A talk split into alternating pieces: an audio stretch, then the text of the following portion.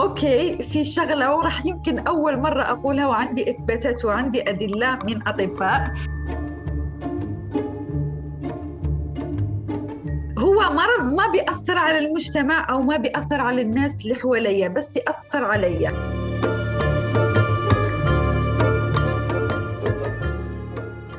بتذكر باليوم الثالث طردت كل الناس برا البيت وكل الناس ظلت يعني مذهولة يعني. شو شو يحصل؟ ليش طردتنا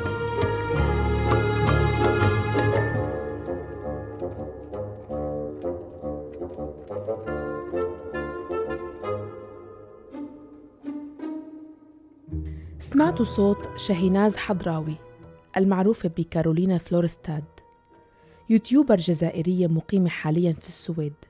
تقدم من خلال قناتها على يوتيوب تجارب حياتها اليومية من طبخ، سفر، عناية بالبشرة وأيضا كل ما يتعلق بأمومتها كونه عندها بنتين جريد وجنة.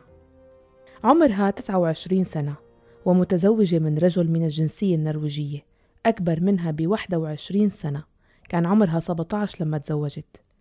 كارولينا تتصف بالعفوية على مواقع التواصل الاجتماعي وتشارك متابعينها بتفاصيل قد يراها البعض غير محببة أنه تنكشف للجميع. منها القطيعة مع والدتها.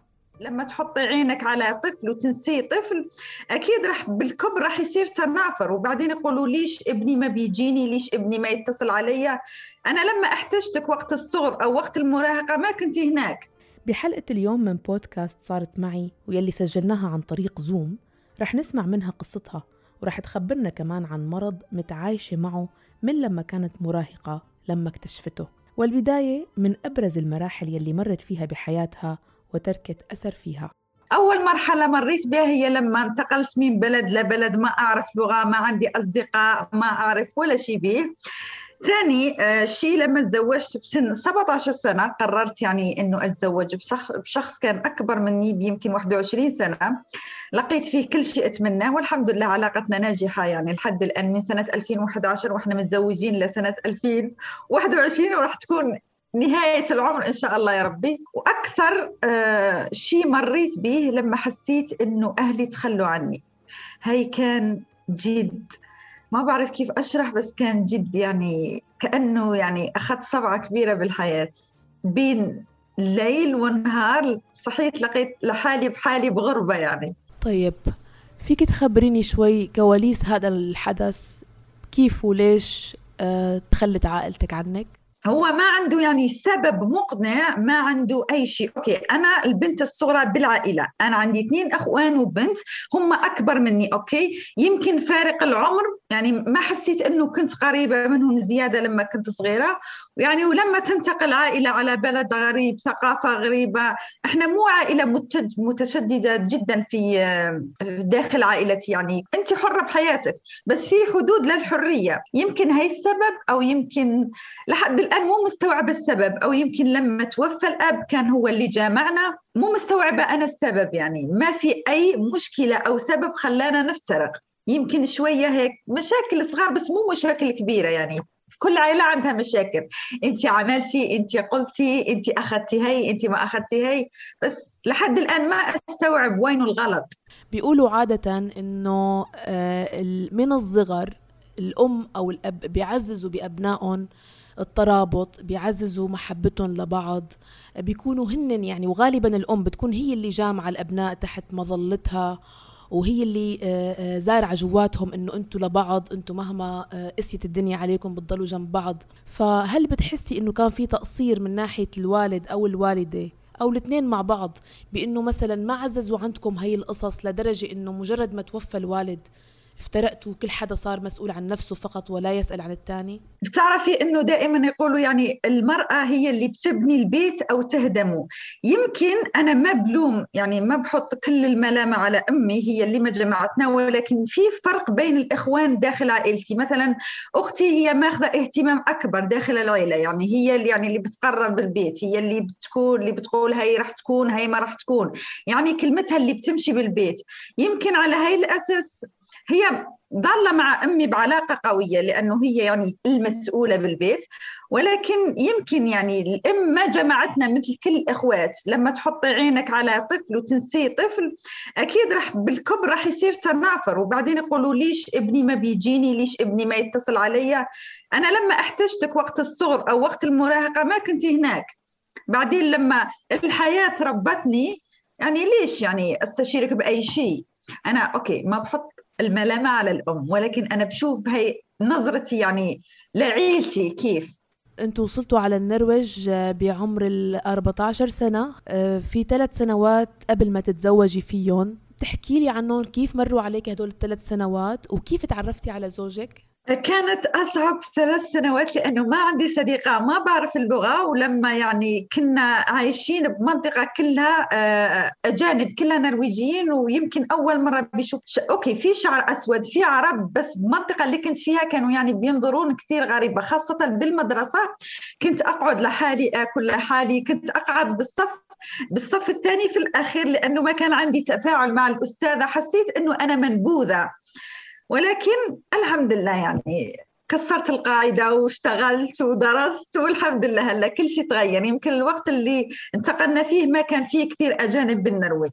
طيب في شيء هيك موقف بارز عالق بذاكرتك بالمدرسة تعرضتي له سواء تنمر عنصرية مثلا أو حتى بقلب البيت بهالمرحلة كان مثلا تكسير مجاديف مثل ما بيقولوا إنه آه، تحبيط احكي لي شوي. أوكي بتعرفي هون بالمدارس عندنا في مثل خزانات بنحط فيها يعني الجزدان بنحط فيها كتب. كنت كانوا يكتبوا لي كلمات ارجعي على بلدك انت هيك انت هيك ما تعرفي تلبسي ما تعرفي تحكي. كانوا يكتبوا لي بالنرويجي. يعني أنا ما كنت أعرف أقرأ نرويجي لما كنت بعمر 14 سنة بس مع الوقت صرت أفهم. وكان كل مرة يجي منظفة المدرسة تمسح وكانت يعني تقول لهم لا ترجعوا تكتبوا. بعدين فهمت إنه يعني كانوا يتنمروا علي بس أنا ما كنت واعية لهالتنمر. كنت أوكي هي بتحكي ما بعرف شو بتحكي. ألقى كتابة ما بعرف شو الكتابة. يعني بس بعد فتره توقفوا لأنه عرفوا إنه ما أستوعب وعرفوا إنه يعني ما يهمني. طيب انت تزوجتي عمرك 17 سنة. وهذا الشيء كان ممكن يكون طبيعي وعادي لو إنه مثلا شريك حياتك آه، قريب منك بالعمر. لكن انت تزوجتي عمرك 17 سنة وزوجك بوقتها كان أكبر منك ب 21 سنة. هل فينا نفسر هالشغلة إنه انت مثلا هربا من ظروف البيت ومن الإهمال اللي عم بيتوجه لك ومن تهميشك في البيت توجهتي لتلاقي حدا يحتضنك ويكون هو مثل سند لإلك. أول شيء أنا تزوجت في سنة 2011 وأبي توفى في سنة 2015 يعني الفارق يمكن وقت أربع سنوات. والشيء اللي خلاني ألجأ للزواج لأنه هون بأوروبا أو بالنرويج كانوا عندي صديقات لما وصلنا للسن ال 17 سنة. أوكي صار عندي صديقات اثنين. شفتهم لجأوا يعني للعلاقات الغير الشرعية رجعوا يعني راحوا للتدخين راحوا كثير أشياء ما بشوفها بتناسبني كبنت عربية. لذلك قررت أوكي كان عندي قرارين. يا أنضم لحياة صديقاتي أو أنضم لحياتي الخاصة اللي راح أنا أخططها. فقررت إنه okay راح أتزوج راح أكون أم. لذلك قررت أتزوج واخترت رجال كبير علي. ليكون مسؤول علي okay لأنه ما بعرف ولا شيء بالحياة كنت فقط صغيرة. ولقيت فيه حنان الأم حنان الأخت حنان حنان الأب. أحيانا لما أصحى الصبح لحد الآن يعني okay تزوجت 17 سنة وعمري 29 سنة. قبل ما يروح للشغل 6 الصبح بيحضر لي كاس شاي وساندويتش. لحد الآن يعني بيعاملني مثل طفلة صغيرة. هاي الشيء اللي خلاني أقرر أتزوج به هو بالذات. طيب يعني هلأ باختصار فينا نفسر إنه انت نقص الحنان ونقص الاهتمام في المنزل خلاكي أكثر تميلي لهذا النوع من الشخصيات. نعم.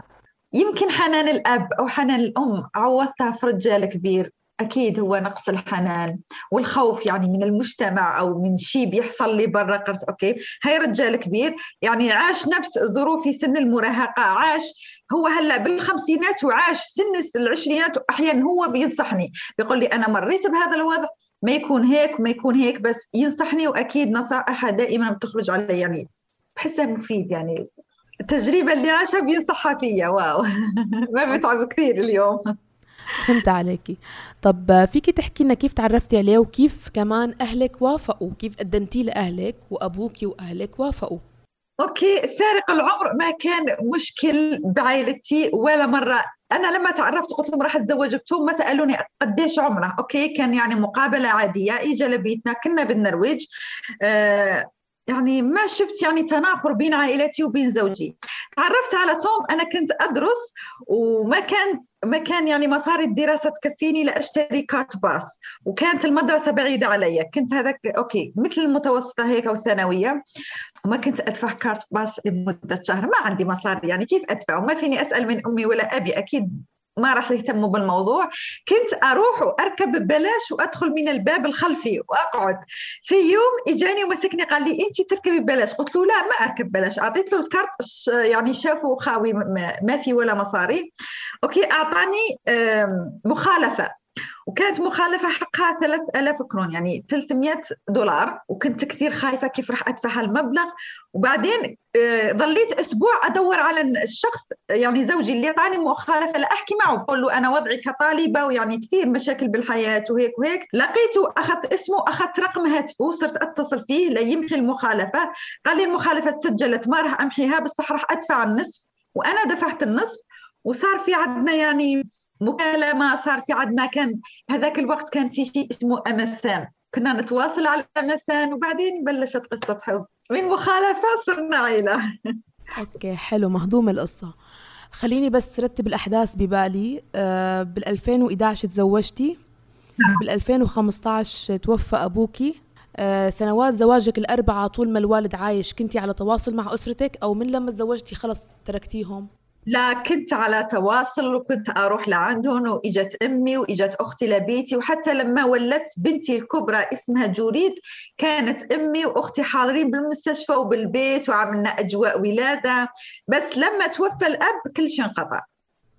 طيب مع إنك انت تزوجتي وجبتي بنوتة وحياتك مستقرة وسعيدة لكن شكله يبدو ضلت موضوع أسرتك في بالك. وضل هالشي عامل لك هيك مثل نوع من الحسرة والتفكير الدائم. فقررتي إنه تشغليهم فيكي عن طريق ال social media. خبريني عن هيك بداية هذا القرار وشو كانت الخطوات الأولى. okay أنا اخترت ال social media يعني لا مو لأتقرب لعائلتي بس لأكون مرئية.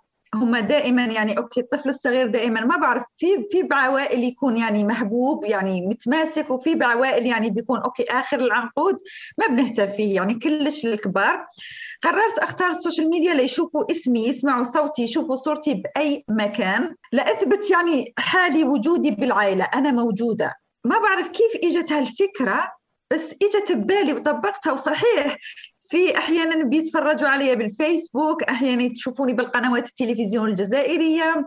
تجيني أخبار من الأهالي من أولاد العم أو أولاد الخال إنه حكوا علي وحكوا مع أمي okay ولا أختي هي كانت بهال بهالحصة وهي ما جربوا يتواصلوا معك ابدا ولا يخبروك شيء أو مثلا بعد ولادتك الثانية لما إجوا شافوا البنوتة؟ آه عندي تواصل مع إخواني الشباب بس ما التقينا. كل واحد يعني عنده ظروفه في الحياة ومو بعاد علي كثير ولكن بس ما حصل التقاء لأنه هون الشغل دائما ما في وقت في وقت عطل بس بيحبوا يروحوا لأماكن غير. بس في عندنا تواصل بالهاتف بس مع أمي وأختي لا ما عندنا تواصل بس متأكدة أنهم يحضروني في كل مكان. خبرتيني بالكواليس إنه في مشاكل صارت مع أختك. فيك تحكي لنا إياها؟ بتخص يعني طريقة ما جربت تأذيكي؟ نعم بت... لما حكينا ورا الكواليس عن أختي وكيف فكرت إنه يعني كيف تأذيني فكرت أنا لما كنت صغيرة بشي خمس سنوات وكنا نسكن بنايات كثير عالية بالطابق الخامس. في مرة قالت لي قالت لي شيناز تعرفي أنت تقدري تطيري مثل هاي الطير جربي. وجابت لي يعني مثل هيك البنك هيك لأرتفع عليه وأصير بالبلكون وأطير بس مسكتها أمي وضربتها بهالوقت. يعني كل لحظاتي معها بفكر إنه أذية لإلي. يعني ما أنا ما عم أختلق هالموضوع. كل عائلتي بتعرف بهالموضوع okay ولما شهرت على ال social media كانت بداياتي في ال social media. آه أنا بلشت ال social media ونكرت انه إنه عن إنه أنا عندي عائلة. okay بيسألوني عائلتك؟ ما بعرف ما عندي عائلة. راحت تعرفت على بعض ال YouTubers الجزائريين ودفعت لهم المصاري وأعطتهم كل الوثائق تثبت مين أنا ومين عائلتي وشو اسم أمي وشو اسم أبي وقاموا يتحركشوا فيني على ال social media بس الحمد لله وصلت للقانون.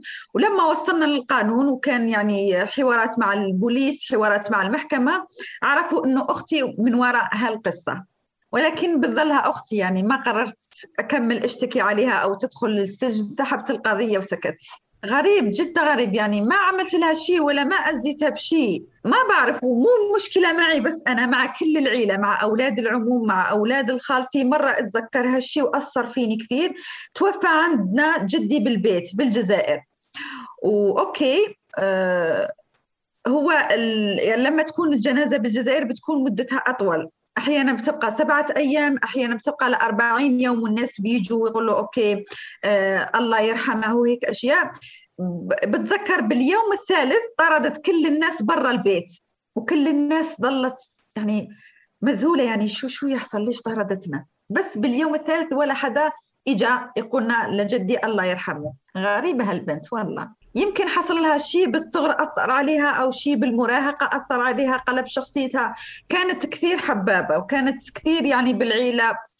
واو كانت هي اللي جمعتنا بالعيلة. بس فجأة كلش انقلب. ما بعرف يعني شو السبب. آه يعني أنت كونه هلأ بدولة أوروبية آه موضوع الصحة النفسية مطروح ومطروق أكثر من مجتمعاتنا العربية. وفكرة العلاج النفسي كثير قابلة للتنفيذ. شي مرة رحتي أنت أو فكرتي تحللي بينك وبين حالك إنه أختك أكيد عانت من شيء بالطفولة مثلا من شيء اسى لقلبها أو حتى أنت مثلا ممكن تكوني تعرضتي لصدمات بحاجة علاج. خبريني عن رأيك بهالموضوع. okay أنا بأثق بالعلاج النفسي كثير لأنه أنا جربت العلاج النفسي ولحد الآن عم جربه. ونصحت محامي اللي كان معي بالقضية هاي أختي اللي عملتها لي بال social media إنه ينصح محاميها تروح تد... تروح يعني تشوف مستشفى أو تتعالج لأنه هاي بشوفوا مرض نفسي ما بشوفوا يعني غيرة إخوات أو فقط غيرة مشاكل عائلة. آه، أنا دخلت أتذكر للمستشفى شهر أتعالج نفسيا لما سمعت إنه والدي توفى بسنة 2015 ل 2016 صارت صحتي أحسن. ولهلأ لما يجيني خبر شخص توفى بقعد باليومين يعني مذهولة. يعني صار خبر الموت أي شخص بيأثر علي وحتى ولو ما أعرف هالشخص. وفترة لما أختي أذتني بالسوشيال ميديا ب 2019 رحت مدة تقريبا شهر آه، في بالدنمارك لمستشفى صحة نفسية هناك لأنه أثرت فيا جدا أختي. يعني ما توقعت هالصدمة. okay private problems is okay لما تكون عندنا مشاكل عائلية خاصة بس ليش طلعتي كل شيء للعالم؟ وفي ناس يعني من متابعيني إجوا ضدي ما بيعرفوا الحقيقة. لهيك رفعت قضية عن هذا الموضوع اللي حصل ب 2019 أثر فيا يعني صدمني صراحة. يلا إن شاء الله بتطلعي منه قريبا بتتوضح لك الأمور إن شاء الله. إن شاء الله. حسيت من جو الإنستغرام عندك ومن علاقتك مع بناتك إنه أنت عم تجربي تكون عيلتك متماسكة عم تجربي تهتمي بالبنات بطريقة كتير بتناسب هذا الزمن عم تجربي ما تخلقي عندهم أي أزمات نفسية وتتعاملي معهم بكل أسلوب آه، هيك يعني تخليهم طفلات سعيدات. ما يعيشوا أي شيء عشتيه صحيح اللي حسيته؟ صحيح أول شيء آه لأحمي بناتي ما بدي يعني يرجعوا لعيلتي لا. أوكي أنا فيني أرجع بس عند بناتي ما أحب يكون عنده تواصل مع عائلتي ابدا لأنه ما بدي أعيش نفس التجربة. وأول شيء أخذته لما الله رزقني بنات ما راح أوقف في أي قرار ياخذوه في حياتهم. تزوجوا كبير تزوجوا صغير تزوجوا صيني تزوجوا ما بعرف أي جنسية. هاي قرارهم راح أحترم رأيهم مهما كان. من أي ناحية؟ وبالمناسبة إيه قررت يعني قرار ما راح يعني يدخلون في أي جهة تخص عائلتي. أه وعلى صعيد الأمومة أنه أنت مثلا مطلعة على أساليب التربية الحديثة كيف الاهتمام بنفسية الطفل شو الأشياء اللي بتجرحه شو الأشياء اللي بتضايقه. حسيت أنك مهتمة بهالتفاصيل صح؟ صحيح لأنه أوكي إذا حاورتي إذا حاورت بناتي على أساس إنه أطفال وعقولهم صغار رح بيضلوا يفكروا هيك. يعني إمنا تعرف أكثر منا هاي الشخص بيعرف أكثر منا إحنا فقط أطفال صغار. دائما أحاور بناتي على انه يعني بنات كبار. أحيانا لما أخذ بنتي على الحضانة الصبح خليها هي تختار شو تلبس. شو بدك تلبسي يوريد روحي اختاري انت تقول لي لا انت اختاري. يقول لا انت اللي راح تلبسي مو أنا. يعني أتحاور معهم يعني بالأخص يوريد لأنه هلا صارت عم تستوعب. جنة هلا عمرها سنة ونص مو تستوعب كثير الكلام. بس كأنه صديقاتي بالبيت مو أمهم بس في عندنا حدود. بتعرف أنا أمها وبعرف أنا بنتها بس آه ماخذتهم عن جد لما يصير وقت المراهقة بيصير كثير صعب وبدي أربحهم بهاي العمر ما بدي أخسر بناتي بهاي العمر. لذلك بلشت أزرع بذور الصداقة والحب يعني والمسؤولية من هلأ. تماما أنا هذا قصدي إنه أنت واعية لهالنقطة. هذا الوعي بأهمية التربية من الصغر من وين إجا؟ من وين جبتيه؟ يعني شو اللي آه، خلاك تتنوري لهالطريقة بالتربية؟ يمكن ثقافتي أقرأ كتب أشوف فيديوهات كثيرة. يعني زوجي عنده ثلاث أولاد قبل يتزوجني يمكن هو ساعدني كثير. ويعني كيف أنا تربيت وكيف يعني ما كانت عائلتي كثير متماسكة ما كانوا يوجهوني أكثر. صرت ربة بيت محترمة قاعدة ببيت كنت أشتغل هلأ بال social media. يمكن أسلوب حياتي أثر فيني وخلاني يعني أعرف وينه الصح وينه الخطأ. يمكن هيك طيب خليني شوي روح على ناحية خاصة. هلأ أنت آه، زوجك آه، أكبر منك بأكثر من 20 سنة وأنت تزوجتي كنتي بمرحلة ما بعمرك آه، عم بتعاني بشكل من الأشكال. هل هلأ بتحسي حالك إنه أنت مثلا تسرعتي بقرارك؟ نسبيا في شيء شوية ندم أو تقولي لأ أنا كان ممكن أتزوج شاب لكن الحياة جبرتني روح لهذا الخيار؟ okay صار هذا الندم سنة بعد ما ولدت بنتي الكبرى لأنه لقيت نفسي عايشة بعالم السبعينات. بعالم يعني آه، زوجي مولود بالسبعينات بيحب الموسيقى القديمة بيحب لبس style القديم بيحب أشياء يعني كثير قديمة. صرت لما أروح للمحل ما أشتري هيك ألوان زاهية ألوان حلوة أو لبسة حلوة بس صرت أشتري يعني مثل لبس الختيارة مثل لبس يعني أنا كبرت بعقلي كثير وحكيت معه في هالموضوع وقال إنه راح يخفف يعني من هذا الضغط علي. هو مو ضاغط علي ولا شيء بس هالموسيقى اللي بيحطها هاللبس اللي بيلبسه كثير اشياء يعني ندمت بهالفترة. أوكي قلت له يمكن راح ناخذ مساحة راح نشوف يعني شو بدنا. هي ما تسرع ما حسيت إنه تسرحت ولكن حسيت إنه عايشة بوقت مو وقتي. بعدين لما قررت هالقرار يمكن كل واحد يعيش لحاله فترة تعر... مو عندي صديقات بالشغل كنت أدرس معهم متزوجين رجال قد عمرهم. بيحكوا مشاكل مو عندي بزواجي أنا. كثير أشياء قلت الحمد لله أنا عندي توم. ركضت عن توم قلت له أنت أحسن رجل بالعالم بدي أقعد. والله الحمد لله ما راح هلا ما راح أندم ولا دقيقة أني تزوجت توم ولا مرة. طيب هلا هي الشغله نسبية يعني نحن ما فينا نعمم إنه كل الرجال الصغار بالعمر هن سيئين. يعني مش ما, ما أنا مبرر كافي لتقولي إنه انت اخترتي توم وواثقة بتوم. انت من أكثر الأشخاص جرأة بال social media. من ناحية عرض التغييرات اللي سويتيها في شكلك. نعم. ما عندك أي تردد بأنه تنشري صور قديمة لإلك أو في طفولتك أو كيف كان شكلك قبل التجميل أو بعد؟ خبريني شو بتجربي توصلي رسائل من هالموضوع؟ okay أنا بلش من ولا شيء بلش يعني بشعر جد جاف بشرة جدا تعبانة جسم جد هزيل. يعني بلشت بمرحلة كنت جد ضعيفة وما بعرف ولا شيء على التجميل ولا على الميك أب ولا على شيء أنا قررت أشارك بين فترة وفترة يعني صورتي قبل ما أبلش ال social media وصورتي هلا. لافكر حالي وين كنت وين وصلت. هذا دافع قوي بخليني أكمل يعني للأحسن. عملت تجميل لأنفي عملت filler لشفافي عملت يعني يمكن بخليني أقدم أكثر لل يعني okay كارولين كنت هنا. دخلتي ال social media حققتي كثير أهداف. شوفي وين وصلتي. أوكي أعمل أهداف جديدة. راح احققهم وراح أجيب صورة من قبل وصورة حالية. يعني هي يعني بشوفوا تشجيع قوي لنفسي. ما بستحي وأشارك يعني صورتي قبل والآن ولا مرة أستحي. ما بعطي مجال للناس تتنمر علي. أنا أتنمر على حالي. لما أنا أتنمر على حالي الناس كلها يعني بتعرفوا يعني ما عندهم ما بيلقوا ثغرة ليتنمروا علي أو ليأذوني. أسلوب دفاعي استباقي بس أنت بنفس الوقت يعني هو صحيح أسلوب دفاعي بس أنت بنفس الوقت عن جد ما عندك مشكلة. بتحبي حالك بالماضي وبتحبي حالك هلأ. بحب بحالي أوف دائما بشارك هالصور. بحب حالي بالماضي وبحب حالي هلأ. لأنه هي بيدفعني لتقدم يعني أو ألف ميل تبدأ بخطوة واحدة. أنا بلشت بكارولين القديمة. ما بتعرفي منا بعد سنتين كيف راح تكون كارولين. كل شيء يتغير. حلو. في شيء هيك حابة تقوليه؟ ما ما بيعرفوا المتابعين عنك هيك يكون حصري يسمعوه معنا ببودكاست صارت معي معلومة عنك أو شغلات عم بتصير معك. okay في شغلة وراح يمكن أول مرة أقولها وعندي إثباتات وعندي أدلة من أطباء. آه، أنا كارولين أو شيناز عندي تأخر نمو عقلي. لما كنت بسن خمس سنوات كان عندي عقل طفل يمكن ثلاث سنوات. ولما كنت بعمر 17 سنة كان عندي عقل طفلة يمكن بعمر 14 سنة. هاي مشكل يعني مو نفسي ولكن مشكل في أطفال بيخلقوا هيك. يعني جسم طفلة ب 29 سنة ولكن عقلها وتفكيرها كطفلة يعني يمكن ب 21 سنة أو 17 سنة. هاي مرض واكتشفته لما انتقلت على النرويج لأنه صار عندي تأخر في الدراسة صار عندي تأخر في الاندماج بالمجتمع وبالمدرسة هون بيهتموا يعني بالأطفال أخذوني على كذا على كذا طبيب أكيد كان معي مترجم هالوقت وشخصوا حالتي إنه عندي تأخر نمو عقلي وعيلتي بتعرف بهذا الموضوع ويعني شيء ما عنده علاج بس عنده لازم الشخص بيستوعب ويعني ما بي ما بياخذ الأشياء بسرعة تقعد تفكر okay لازم أستوعب. هاي هو الحل الوحيد لاتفادى يعني أي أخطاء بالمستقبل. وهلأ كيف وضعك مع هالمرض؟ okay الوضع هلأ يمكن صرت okay لما بلشت ال social media ب 2019 كأنه طفلة في عمرها يمكن 18 سنة. ما بت... بس أحكي بس أسوي أي شيء ما عندي يعني ولا اهتمام. وما كان قصد يعني لأجيب متابعين لا.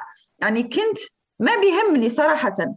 بس هلأ بعد سنتين حسيت إنه يعني صرت كثير ثقيلة. يعني okay صرت أفكر أحسن صرت okay. كأنه دخلت بعمر جديد. حتى زوجي لاحظ هالتغيير. وزوجي بيعرف بالأمر بس لظلوا لحد الآن مثل قلت لك قبل لازالوا يعاملني مثل طفلة صغيرة لأنه بيعرف هالمرض. بتاخذي أدوية أو عم بتتابعي مع الأطباء؟ ما بآخذ أدوية بس أحيانا بتابع مع الأطباء لما يصير عندي ستريس كثير لما يصير عندي قلق كثير. ومن مشاكل هالمرض إنه يعني ما بتفرقي أحيانا بين الحقيقة وبين الخيال. يعني كلش بيندمج مع بعض تصير مندمجة بين عالمين. وهالشيء يعني أوكي تخطيت هالمرحلة بس أحيانا بترجع لي. لازم يعني أتابع عند دكاترة أكيد بس هالفترة ما عم تابع لا. شوف يعني وضعي مستقر كثير حلو. إن شاء الله دائما مستقر. كيف بتشوفي مستقبل بناتك؟ هل بتخافي عليهم من وضعك مثلا الحالي آه، صحيا كيف بتحسي إنه ممكن آه، يكون مستقبلهم كبنات؟ بتحبي تحكي لهم عن جذورهم الجزائرية أو لا بدك إياهم يكونوا خلص ابدا ابدا مش مرتبطين بهذا الشيء؟ أكيد كنا مقررين هالصيفية رح ناخذ البنات ونروح على الجزائر. ولكن بسبب جائحة الكورونا وبسبب يعني إغلاق والحجر الصحي قررنا ما نروح للجزائر. ودائما لما أعمل فيديو أجيب بناتي وأحكي معهم عربي وأكون لايف أحكي معهم عربي وحاول أخليهم يحكوا عربي جزائري.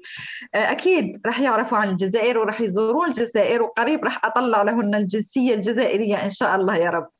إن شاء الله. طيب سؤال آه، بخصوص هذا الوضع الصحي اللي خبرتينا عنه آه، بتخافي أحيانا يأثر على تربيتك للبنات أو مثلا بشكل من الأشكال تغلطي بتربيتهم أو مثلا تتوهي ويعني أي نوع من مخاطر هذا المرض على تربية بناتك؟ هو مرض ما بيأثر على المجتمع أو ما بيأثر على الناس اللي حواليا بس يأثر علي لأنه أحيانا قلت لك فكر مثل طفلة صغيرة. لحد الآن ما أثر ولا على زواجي ما أثر ولا عائلتي ولا أثر على متابعيني. فقط داخل عقلي هالشيء أحيانا بخرج أشتري يعني عشاء لا أسوي عشاء بالبيت أروح أشتري حلويات. يجي يقول لي توم ليش اشتريت بعدين يعرف إنه أحيانا عقلي يعني بيطير.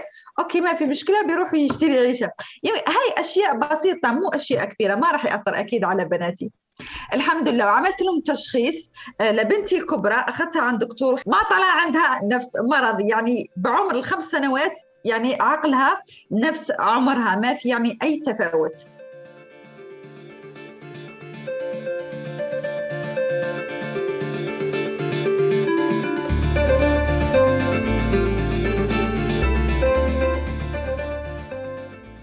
هاي كانت تجربة كارولينا.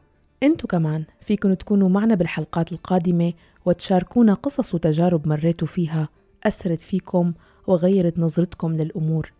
راسلوني عبر الواتساب 00 971 568 531 592 واسمعونا دائما من خلال موقعنا الآن دوت أف أم وجميع منصات البودكاست. بالإعداد والتقديم كنت معكم أنا مها فطوم. إلى اللقاء.